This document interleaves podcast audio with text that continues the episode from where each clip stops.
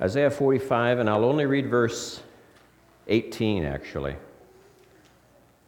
You'd think that since I cut the reading in half, the sermon would be half as long, but you'd be wrong. Isaiah 45, verse 18. For thus says the Lord, who created the heavens, who is God, who formed the earth and made it, who has established it, who did not create it in vain, who formed it to be inhabited. I am the Lord, and there is no other. Father, we pray, please uh, open our ears, have us to remain focused on your word, and we pray, Lord, please uh, have this word to come forth clearly, plainly, such that we and any who listen will understand. In Christ's name we pray. Amen. So, one verse. For thus says the Lord who created the heavens. So, we'll walk through this slowly. First, for thus says the Lord who created the heavens. Don't think of create in the typical sense that you might think of when you read those words. Think of it in the creative sense. So, in other words, imagine an artist, an artist who's standing before a blank canvas, or a sculptor who's standing before a big block of stone, and they are going to now create something. Think of the creativity that goes into that. For thus says the Lord, who created the heavens. Now imagine they're involved in that work. So you've got this painter, this sculptor, they're involved in this. They're halfway through it. They're totally oblivious to the world around them. They are so focused on what it is that they're creating. They don't eat, they don't sleep, they're not giving to distractions, they're just working away, making what it is that they have an image of in their mind. So an artist lives in reality. And what they're doing is they're bringing something else that they have in their head into that reality. They're creating it, they're bringing it into existence. They're bringing this piece of work into the existence and have it share it with them. That's what God did when He created the heavens and the earth. He is the artist, He is the one that imagined all of this. And in his mind, he had it fully formed, and then he took those days to create it all. We entered into his reality. God's reality is ultimate, ours is dependent on his. So God is not like an artist, artists are like God. For thus says the Lord, who created the heavens, who is God, who formed the earth and made it. Formed the earth and made it. I asked Tabitha on the way back from Tennessee yesterday if there was a different term for these two things, and let me describe. If I'm a sculptor and I have this big block of rock, and I have an image in my mind of what I want to see, and I chisel it all away, and over months I create this big, majestic statue, this sculpture. I'm a sculptor. But if I sit down and pull a bunch of clay together and I make this humongous statue, or bronze, or steel, or whatever I make the sculpture out of, I'm a sculpture. Uh, they seem so fundamentally different to me. The, but they're both sculptors. And so I had to look it up, of course, and Wikipedia gave me the answer. They're both sculptors, it's true, but the former, the first I described, the carving it out of a block of stone where you're removing material, they're more carvers. They chisel away stuff that they don't want in their work. So they see what it is they want in that, and then they get to it. The other, who makes things into things, they're called modelers. They pull from materials and put something together and they form a model, and that's their work of art. So you get to it via two very different paths. The one is by chiseling away stuff, and the other is by adding stuff, orienting it, proportioning it together. So, see, God is, I would say, probably more like the modeler where he begins with this stuff and makes stuff.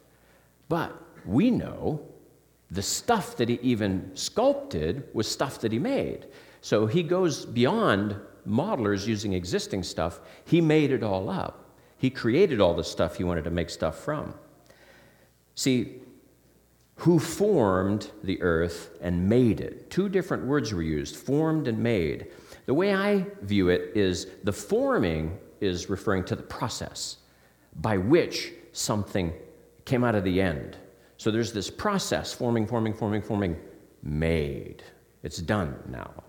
And so humans, artists, inventors, uh, engineers, uh, builders, workers, all of us created in God's image do that same thing.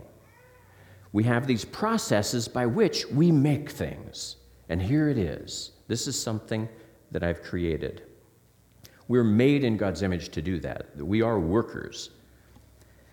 Now, God didn't just create things, however, He created so many complex processes that govern all those things. And we're going to get into some details later. But suffice it for now to say that the processes are far more difficult to craft than the things themselves, and the things themselves are pretty difficult. But that's what God did. He created these things, He created these processes by which to govern these things. And we know that He didn't then just go away like the uh, story of the clockmaker, the watchmaker world, where God has created stuff and then just left, gone to a far country. No, Jesus sustains His creation.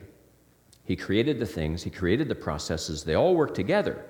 But because ours is a dependent reality, God must remain in this reality because He's the ultimate reality. If He left, we'd zap.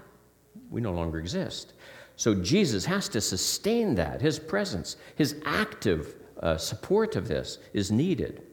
So now, a designer, as I said, has an end in mind. When that painter is standing before the can- canvas, that is, to me, the scariest part. How do they see what it is they want? How do they properly uh, parcel it all out? And I am gifted to have a painter in my house. And I am so impressed when I see what has been produced by this young woman. So I probably didn't have a whole lot of respect for artists long ago. I kind of deprecated art in many ways. It just didn't seem like a valuable use of time or, or talents. But then I've come to meet artists and I just see how passionate they are at this and what incredible things that they can create. And then you see how God has done the same thing. So these artists are merely following in God's footsteps. And it gave me a, so much greater appreciation for art and artists. God declared his creation to be very good at the end. So he began with what he wanted. He had an image in his mind of what he wanted to create, what he wanted to form and make. And when he was done, he said he declared it very good. It, it met his expectations. I want to now digress a little bit and differentiate between the two main words we've introduced. For thus says the Lord, who created the heavens, who is God, who formed the earth and made it. So, Isaiah, God through Isaiah, has introduced these terms, heavens and earth. Let me introduce a few texts and I'll flip through them pretty quickly. Genesis 126. Then God said, Let us make man in our image, according to our likeness. Let them have dominion over the fish of the sea, over the birds of the air, and over the cattle, over all the earth, and over every creeping thing that creeps on the earth. God made man, and he made man for a purpose that he was going to be the overseer of this world and all the creatures on it that he's created. But let's flip to the next one. In Jeremiah 27 5, I have made the earth, the man and the beast that are on the ground, by my great power and by my outstretched arm, and have given it to whom it seemed proper to me. So, though God made it, and though God has made man to rule over it, he gives it to whomsoever he wishes of those men that he's created. Next, Psalm 89 11. The heavens are yours, The earth also is yours, the world and all its fullness. You have founded them. So God retains exclusive rights to ownership of said property that He's created. Our God believes in copyright law, I believe. He's declared that He created it, I own it. Now, next we have Psalm 115, verse 16. The heaven, even the heavens, are the Lord's, but the earth he has given to the children of men. So God is differentiating between what he has given man responsibility over and what he has retained responsibility over. And he's given man responsibility in many ways for the earth. And yet he retained ownership and management to all of the rest of it, all of the rest of the universe. And even in our own solar system, we have the earth, but then we have these other planets, we have the sun, we have our moon. But it appears from what I've just read that God has retained exclusive rights of ownership of those other celestial bodies, all of them. Unless you could point to a verse where the moon was given to us too, but I, I couldn't find it. Psalm 147, the next one. Psalm 147, verse 4. He counts the number of the stars, he calls them all by name. So God created all the stars, He knows the exact count of all the stars, and He has named all of the stars. How many stars do you think there are? Some of you are shaking your head because you know that it's a crazy, crazy large number. There are an estimated 10 trillion galaxies in the observable universe. And there are aspects of the universe that to, to, to, this point have not been observed by man. On average, there are an estimated 100 million stars per the 10 trillion galaxies. That means that the number of stars, and, and please don't check my math because it's probably wrong, but the number of stars is 1 to the 24th power. And the very man that came up with that estimate said it's probably a vast underestimate. The real number is probably much bigger than that. Now, million, we know, is a one with six zeros after it. One and then six zeros. Million. Billion, add three more zeros. Trillion, add three more zeros. Quadrillion, add three more zeros. Quintillion, add three more zeros. Sextillion, add three more zeros. Septillion, 24 zeros. That's how many stars we're talking about. It's called a septillion.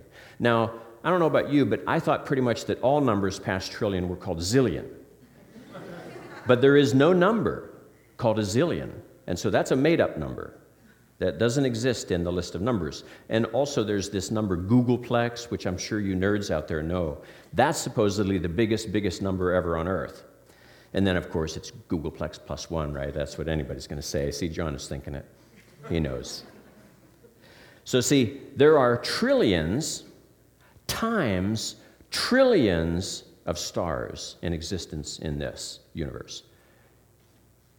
And God hasn't given us a one of them. Not one.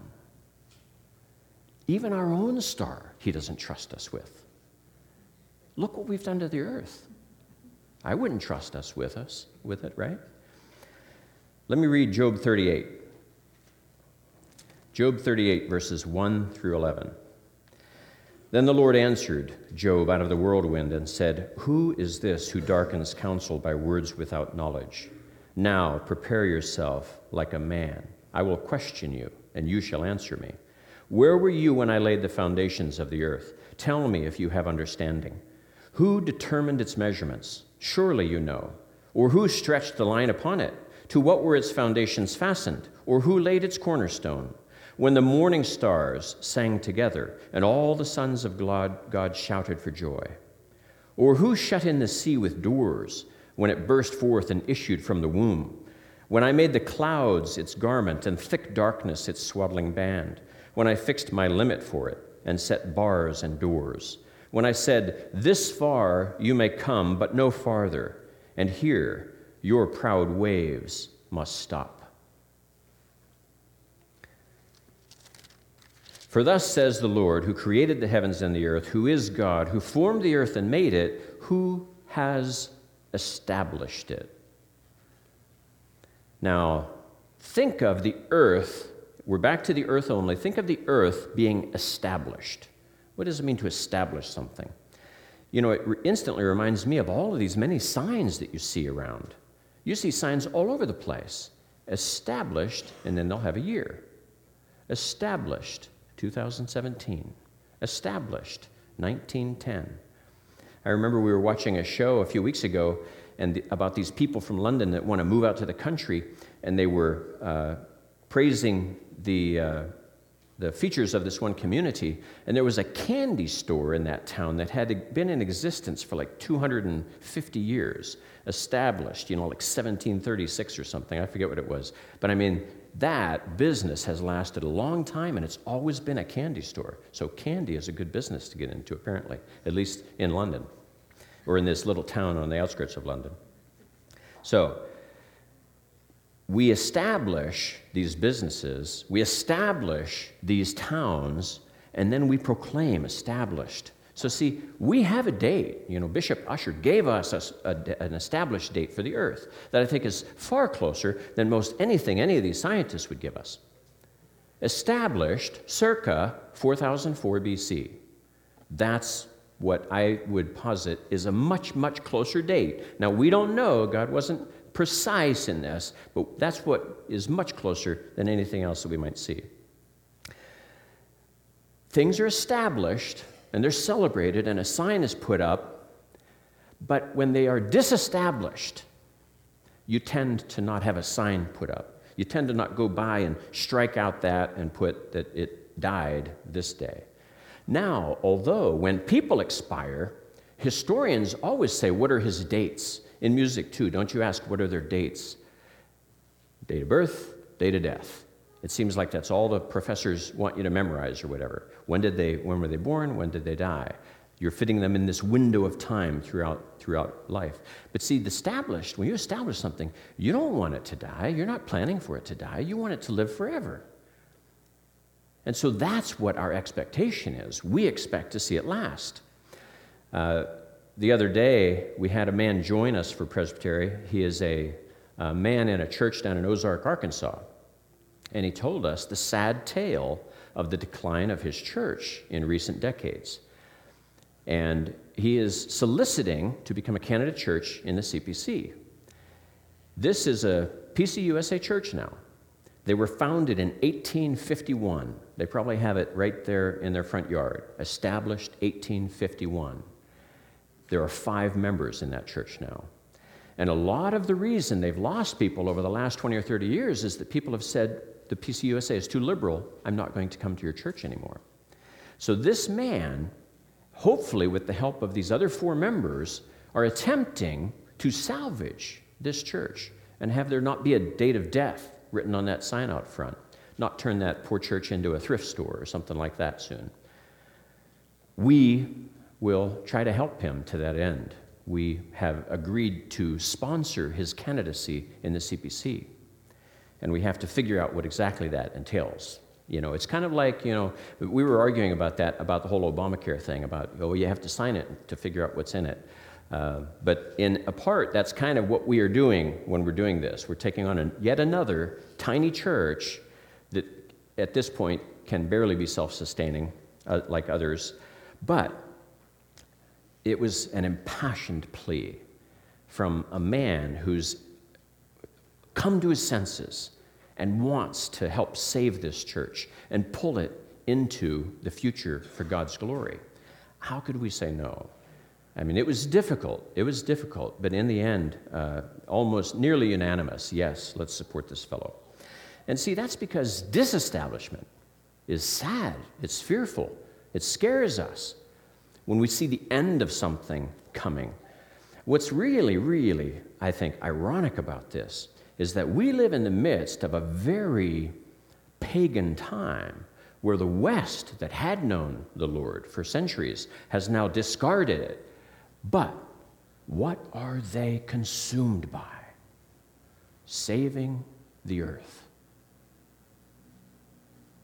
Now, there are real concerns about the earth. You know, when I was young, pollution, deforestation, acid rain, the threat of nuclear waste, and, and uh, animal and plant extinction. And all of these things are real. They are real potential threats to our world. And that has now blossomed into the uh, rabid concern about global warming and climate change and the eco terrorists that are frankly out there killing people because those people are a plague on this globe. Crazy, crazy. People who don't have a purpose in, for existing, who say that it's all random chance, are on the front lines of trying to protect this earth for their posterity. It's really nonsensical when you think about it. But it just proves to you that people need something to live for, they need something to fight for.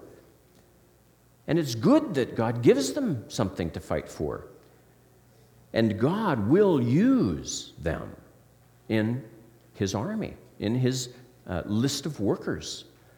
These people will accomplish much. Some of it, sure, it's misguided, it's misdirected, it's maybe even out and out wrong. But some of what we do is misguided and, and wrong too. And so God knows, though, what He can salvage from these people that are totally misguided and don't even know Him, don't want to serve Him, yet they are. All people serve God. So, see, founders typically die, though, right? Founder of a city, founder of a business, and then comes the challenge of succession. Who's going to take over this town? Who's going to take over this business? Is it going to keep going or is it going to die? And that's always difficult. So, where there is no founder now, the vision can perish.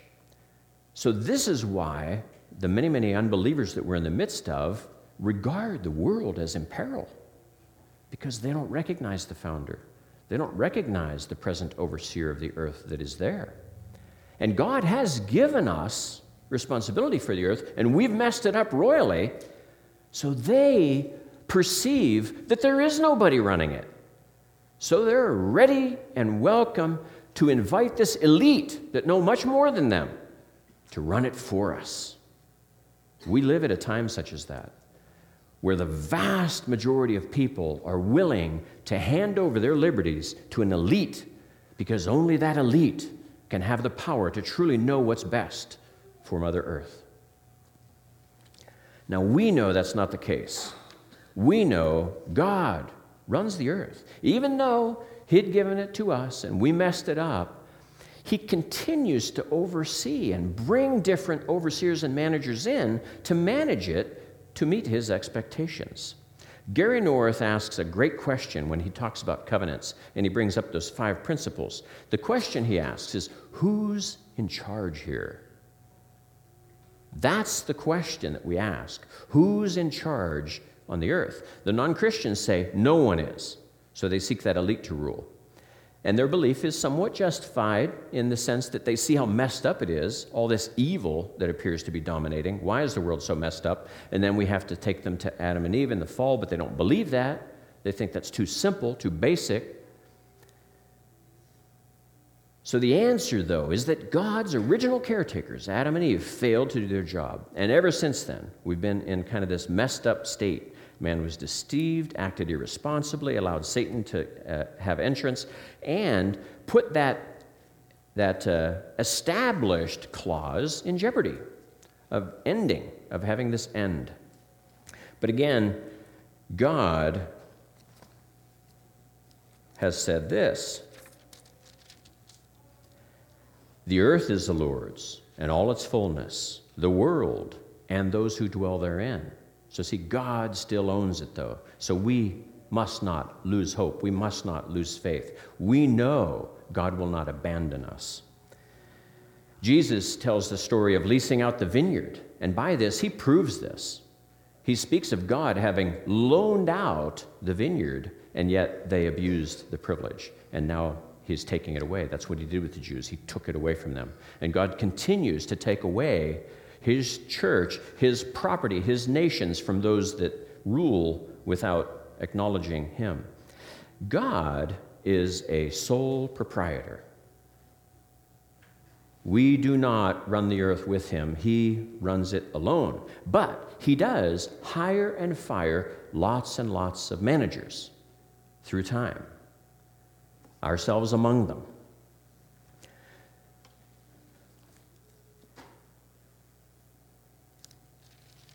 For thus says the Lord, who created the heavens, who is God, who formed the earth and made it, who has established it, who did not create it in vain.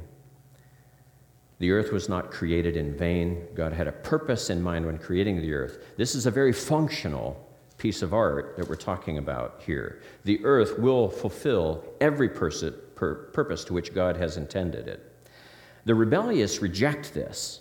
They insist that there is purposelessness and vanity that is central to our existence. And of course, that, isn't, that doesn't tend to motivate people. And so then they have these lesser causes that they establish, such as saving the earth. In the book that I referenced actually a couple weeks ago, the John Maxwell book, Talent is Never Enough, I may have referenced it last time, but if people lack a plan for themselves, they will become a part of other person's, another person's plan. He just said that's a truism. In business, that's what happens. If you don't have a plan for yourself, someone else will make you a part of their plan. And we are all, believer and unbeliever alike, a part of God's plan. We, as believers, know this, but it is difficult at times to learn exactly what we're to do. Now, we know this tells us what to do, what not to do, but we have so much liberty even given the guideline of Scripture, we have so much liberty to make choices. And so that's why we go to God, asking for wisdom. What do I do, God? How do I fulfill this that you're calling me to do? How do I know what you're calling me to do? And so these are difficult questions.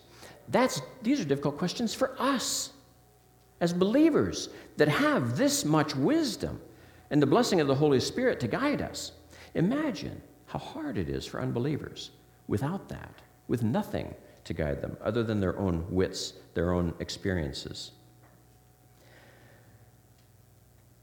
For thus says the Lord, who created the heavens, who is God, who formed the earth and made it, who has established it, who did not create it in vain, who formed it to be inhabited. God's purpose for the earth was habitation. This earth was created to house life, and it does it wonderfully even with us having messed it up. It does it wonderfully. Psalm 104, I remember uh, as a young Christian uh, having purchased an Amy Grant album, album where she sings Psalm 104. It's just a beautiful song, but it goes through creation. It goes through the beauty of this world. And I'm not, I don't have time to read it right now, but life is everywhere on this earth. Everywhere. Life exists at the opening of these thermal vents that come up from the molten core at the bottom of the oceans. Life exists at the tippy top of the mountains in little microscopic organisms. Life exists in Antarctica, of all places, where it's just cold all the time. So, see, life is everywhere. It's so pervasive here on this earth. So, what that tells us then, as mere humans, life is so common. It's so common. There's nothing special about life. Life is everywhere. All we have to do is be patient and look for it. So we need to dig deeper into this. How did God make this earth to be a habitation? In 1966, you're probably familiar with this, from April of 1966, there was a cover of Time magazine, all black with the red letters, Is God Dead? It was a shocking, and meant to be, a shocking cover. Time had never run a magazine without a photograph, without some image, some picture to go along with the words. And isn't it cool that they didn't?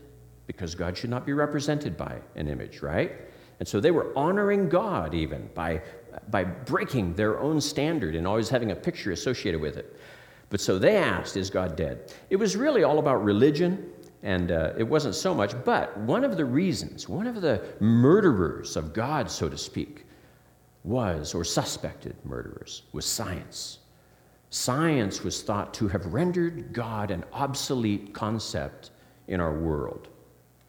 Science was thought to have killed the need of God. Now, a few years later, SETI was formed. They uh, had this search for extraterrestrial intelligence. 1971, there was a paper written. They wanted to fund a $10 billion project to look for life out in the universe. That one was shot down. But I think some of you know that I worked for a brief time on the SETI program. And so it kept going. And people kept funding it, defunding it, funding it, defunding it. It was, it was very controversial until it was finally zapped in like 1994. But anyway, Carl Sagan, who was a prime driver of the creation of SETI, had estimated that of the 1 to the 24th planets, which is actually what we now see as the equivalent of the number of galaxies, 1 to the 24th of planets, that of those, 1 to the 21st planets could support life. Now, by my math, you guys who are mathematicians tell me, is that 1 in a 1,000? Is it 1 in a 1,000? It's 1 to the 21st versus 1 to the 24th. So it's 1 in a 1,000. Yep, I got my mathematicians nodding to me. So 1 in a 1,000 of the planets that were thought to exist were, were by Sagan uh, said to contain life or the potential for life. There were only two rules that guided this at that time. First, it was the size of the star. The star had to be of a certain size, and the star and the planet had to be a certain distance from the star. Both of these were the only requirements. But let me add more requirements. Right now, the number of requirements for habitable planets is well over 200. I'm going to give you eight. The third point is that it had to be the plant, the, uh, the star had to be in a hospitable galaxy. There are some galaxies that are just in chaos. They're conflicting with one another. The planets would not have a chance of surviving if life got started, according to the evolutionary concept of long time needed. So, our galaxy does happen to be in a very, very safe place of the universe. We don't have a lot of chaos around us. We don't have other galaxies that are colliding with ours. Way, yay us, right? So, the fourth point we have to have a stable sun. The sun can't be that variable because it's not like your planet can move away when it gets too hot. Woo, let's back up from the fire pit, right? No, that can't happen. So your, your planet is going to orbit at a certain distance. And so that can't just double in size suddenly because of this big explosion in it. So, minimum of solar flares. Even we, with a very stable sun, hear talk of the solar flares. And oh, if a solar flare ever does this, we're all toast, right? And it would be, it's true. If, if our sun ever did what it is that they, the scientists fear, we would all be toast. But we know God will not do that, unless He wants to, of course. So, number five, molten magnetic core. Now, this is very interesting, and I can't go into the science because I don't know it. Uh, I read it, but I don't know it. So, there is this magnetic core, and there's the position of the moon, and the position of the sun, and this magnetic balancing and spinning it's just amazing. And, and just pretend I told you all this stuff that wowed you. So, molten magnetic core. Sixth, large gas giants close by. Jupiter and Saturn protect us from probably a thousand meteors for every one that gets past them. These big guys are out there to protect the Earth. So, praise Jupiter and Saturn, not the people from the Greek mythology, the ones that God put out in space. Okay, our Earth required a circular orbit rather than an elliptical orbit. Why? Again, because of the distance from the sun. If our Earth were moving vastly farther from the sun, it would get colder and colder and colder, and then come back and get hotter and hotter and hotter. It would create this, this uh, untenable uh, basis for life. And so we're looking for uh, relatively circular orbits. We're looking for a large moon relatively close to the planet because it then con- helps control the seasons, again, with that magnetic uh, bias and the proximity of the moon and proximity of the sun, and they all maintain in this like hypostasis. So, this large moon relatively close is required. Rapid rotation of the Earth. Every 24 hours it goes around. Do, does anybody know how often the moon spins on its axis? Very good, very good. I think it's, I, I, don't know exactly what it is, but that's about roughly, because we know the new moon and all that. But see, that's the time it revolves around the sun. You know what's funny? The moon spins at the exact rate that it revolves around the earth. That's why this, we always see the same picture when we look at the moon. because it spins at the very same rate that it goes around us. It's just amazing. I, I have to look into that. I don't know if, any, if anybody of you know why that is. If it's not just coincidence, please come tell me. So, the tenth one, the tilted axis, the fact that we're 23 degrees tilted, allows us then to have the seasons that we do in conjunction with the moon. And uh, this tilting of the axis, if it were zero, there would be no life on Earth because all the ice would accumulate at the caps, desert would form in the middle. If it were at 90 degrees, same thing, just death, death, death. Uh, and actually, I didn't cover all the bad things, what would happen if we didn't have those. Um, hospitable galaxies, safe from radiation, safe from collisions, stable sun, uh, minimum solar flares, large gas giants protect from meteors, circular orbit, not too hot, not too cold. Um, the large moon controls the tides. If the moon were even 40,000 miles closer to us, anybody know how far away the moon is from us? Nope, my go to guys are all shaking their heads. Nope. Okay. However far it is, I think it's 186,000 miles, or is that the speed of light? That's probably the speed of light, isn't it? Was, there we go. There we go. I knew, it, I knew it had an 80,000 there. So it's not far away. The Earth, how far, how, what's the diameter of the Earth? You know, that's where you draw a line across it. What's the diameter of the Earth? About 8,000 miles. So really, the Earth is 8,000 miles across. The moon is fairly close at 286,000 miles or whatever that is. So, I mean, it's not too far away. It's very close and it's very big. It's like a quarter the size of the Earth. I mean, the moon is huge. Now, in volume, it's much smaller, but in size, but anyway, again, I could be wrong. I'm just up here making stuff up. Now, the probability of finding another habitable planet was, according to Carl Sagan in the late 60s, early 70s, one in a thousand chance. They're all over.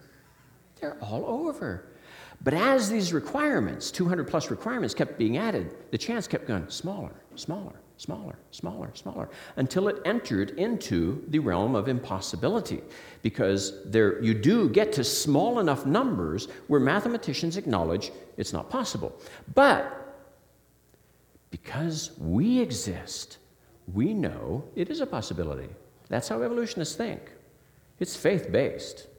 We exist, therefore, evolution is true, because God couldn't possibly have created us.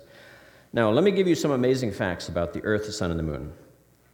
The Earth is the only planet in our solar system covered with water and life. There are 500,000 islands on the Earth.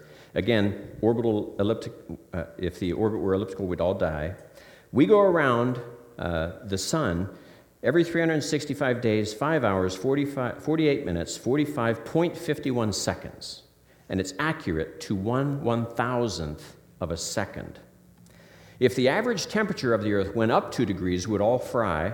If it went down two degrees, it would all freeze. So, see again, the people that are fearful for our planet are fearful for a reason. I mean, God has to keep us in these bounds in order for uh, the Earth to sustain life.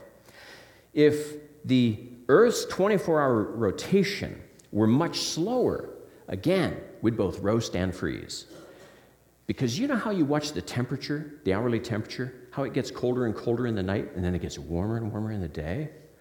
Just imagine if night was like two weeks long. Colder, colder, colder, colder, colder, colder. Negative 50, negative 80, negative 120. I mean, it would get that cold. Meanwhile, our friends on the other side of the planet, 90, 100, 120, 140, 180, you know, would all be dead. That's what happens. That's why just the 24 hour spin of the earth preserves life as we know it. There's no way if, if we were spinning seven times slower that we'd have any life on this earth. Okay, I can't cover everything I have. Sun. The sun, we receive on the earth about one billionth of the rays, the energy produced by our sun. But that one billionth of the sun's power that we receive is the equivalent of 130 trillion horsepower. Again, the moon, if it were closer, uh, tides, our, our whole planet would be scrubbed flat like a ball because the tides would be enormous. They'd wash up on the land, all the mountains would dissipate.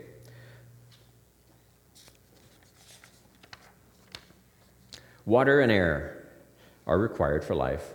I don't know if you know that. I knew that, but you might not have. 70% of the Earth's surface is covered with water. water has a, several interesting attributes. Water absorbs heat very, very well. And so the earth is sending the, this like trillion uh, horsepower of energy at us. And it's uh, getting absorbed by the oceans. And yet the oceans aren't heating up and bubbling over and killing all life in them. They just kick up a, a degree. Then, as they move around and the ocean's now away from the sun, they release that heat that they'd accumulated. So the water on the earth forms this tremendous means of regulating the temperature of the earth. Water as a solid, we know, as everything gets colder, it tends to contract, smaller smaller, just like us. Think of you shivering. Uh, I want to be as small as possible, minimize my surface area. And so everything except water, as it starts approaching freezing, starts getting bigger. It increases in size to where when it's frozen, it's slightly bigger than it was when it was in liquid form. Thus, it's lighter because it's filling a bigger area with the same matter, so now it floats on top. And it doesn't kill everything. Because, see, if it frozen sank, it would kill everything. All the life in all the waters would all be dead. So, see, isn't it wonderful that warm water sinks? Because it helps keep all this. I, as a kid, I used to be really puzzled over that. How do things live in there? I mean, there's just these little streams. Like down at the presbytery, all the kids were playing with the crawfish in the creeks. Even those little things are protected by this feature of water. So now, air. Hot water sinks, thankfully, preserves life. Hot air rises, thankfully, preserves life. Because if the air were to heat up on the surface of the earth and all the hot air sank to the surface of the earth, again, it would just get incredibly hot and roast us all to death. And those poor birds, you'd think, like Noah's raven that is up there flying around, he's up there in frigid temperatures. He's going to die too. He'd have to like remain in this little tiny narrow band between what's going to cook us and what's going to freeze us to death. So, with all that being said, there's more I could say. But our entire solar system was created to support life on Earth. On Earth. We've got Jupiter and Saturn out there, we've got the circular orbit of the Earth these planets, we don't, I, I, I would say that we probably don't even know how some of these other planets are benefiting the Earth. And I, if I could study it, but boy, you've got to be a brainiac to study some of that stuff. But see, man is not a product of random chance, and this earth is not inhabitable by chance. It's by design. God designed this earth for our use, for us. Now, as a young person, I'm going to totally shift gears.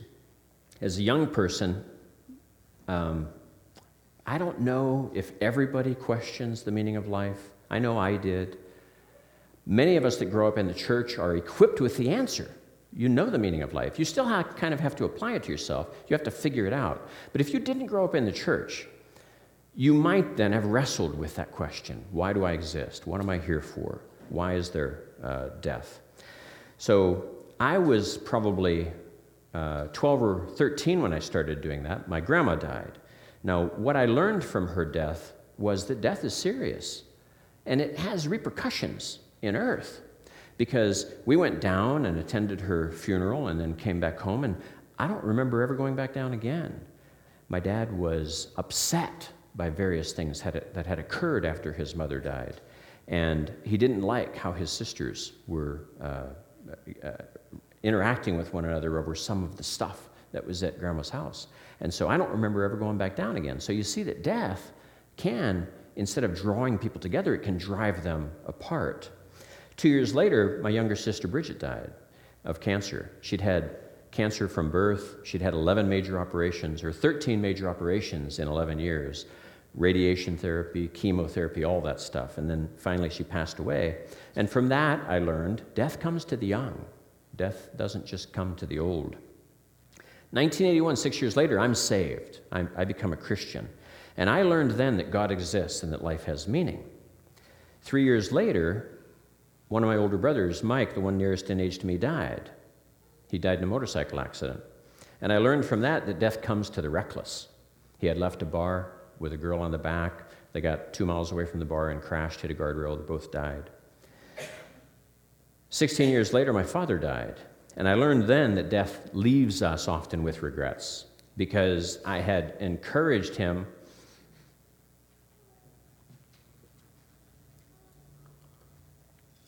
I had encouraged him to study, to read, uh, to uh, come to the knowledge of the Lord. And uh, he read, at my recommendation, he read Ecclesiastes. And I learned about a month or two later in conversation with my mom that all she said was, Your dad read that book that you wanted him to read, and he couldn't understand it. And yet I never followed up with him. I mean, that was a perfect opportunity for me to follow up with him, to give him the rationale as to what Ecclesiastes was, because it is a difficult book to understand. But so that left me with regrets. I hadn't followed up, and then it was too late. A few years later, my mother died, and that's when I learned that death comes to the sad.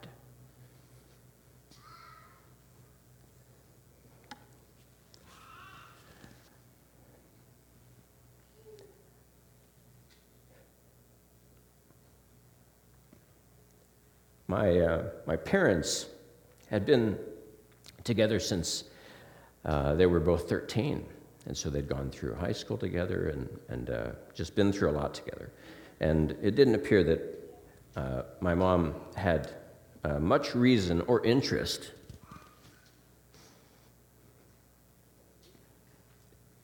in living after that. So then we fast forward to uh, three years ago, and my sister passes away. This is my older sister, Brenda. And then I realized that death comes to the weary. She just appeared to be weary of living. Uh, she had led what, you know, for many who don't know God, can be a hard life. And, you know, it's hard enough for us that know God. Um, but it can be very hard for people that don't know the Lord. And so I really just sensed that she was weary of life. And I think perhaps both she and my mother had been aware that they'd contracted cancer, but they delayed uh, having it discovered because they just didn't really want to fight it. They didn't care about that. And then just uh, for some of you don't know, but you know, I mentioned that my brother uh, had been found last Saturday. Uh, he had stopped breathing, but uh, he's passed. Uh, Tuesday he passed, and so then I learned that death comes unexpectedly. You know, both my brothers learned that. My brother Mike with the motorcycle accident. My brother John, he had just moved back up from Florida after having been in jail down there. Um, he was hopeful for the future, had just started, started a job that his son had helped line up for him. And we don't know what happened. They just found him not breathing. And uh, so I uh, am the only one left of a family of seven. It's kind of surprising at my age. And I'm the only Christian uh, in my immediate family. None of my siblings or my parents ever uh, accepted the Lord. So, the reason I bring all this up, though, and I prefaced it with what is the meaning of life? Because, see, I described the purpose of the earth. There is a purpose for this earth, and thus there is a purpose for all life on the earth. God has preserved us, He's built this earth to be inhabited.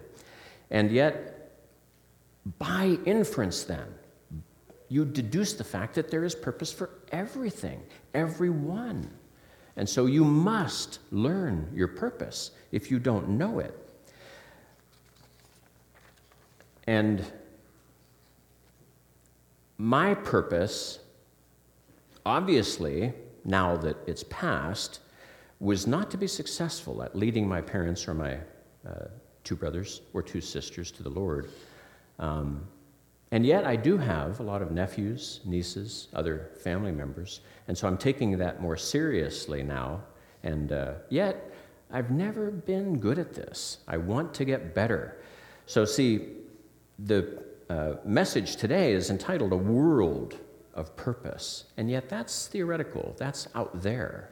You have to make it your own you have to realize this applies to me. God created trillions times trillions of stars.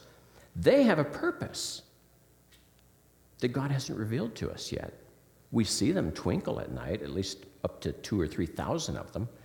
You know, just this dust speck of the vast number. And so God created every person for a reason. And even the unsaved had a purpose.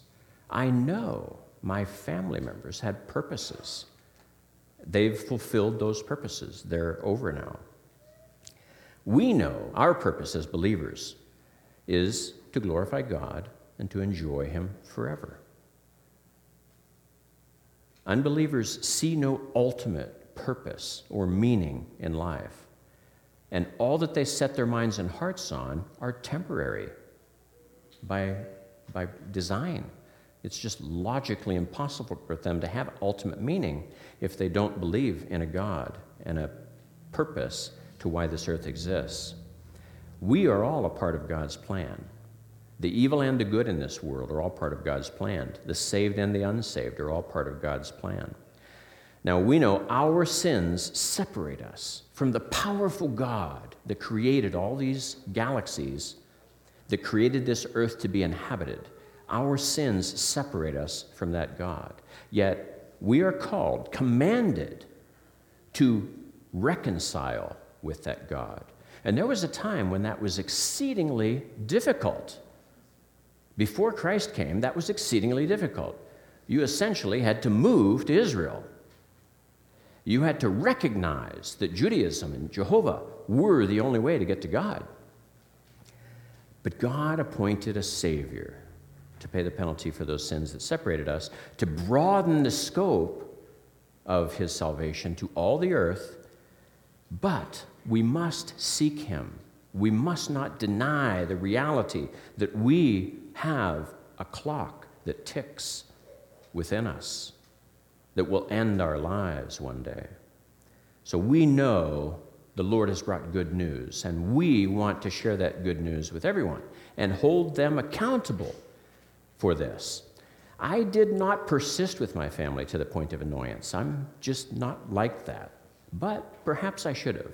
Perhaps I should have persisted to the point of annoyance, where anytime they saw me, they were like, oh no, here comes Rod. Let's pray. Father, we thank you for the purpose of this world. We thank you and pray that you would grant us clarity of purpose in our own lives, that we would live for you. We thank you, Lord. You have given us much to enjoy, uh, much to enjoy. We pray that we would not enjoy the gift more than the giver, and that we would take seriously our role in carrying out a purpose on earth. Thank you, Father, for your creation. Uh, thank you for this world. Thank you for the precious gift of life that, while on this earth appears so common, in this universe is quite unique. We thank you, Lord. Please enter into our hearts and for any present that don't know you, I pray, Father, humble them, have them to seek you while you can be found. In Christ's name we pray. Amen.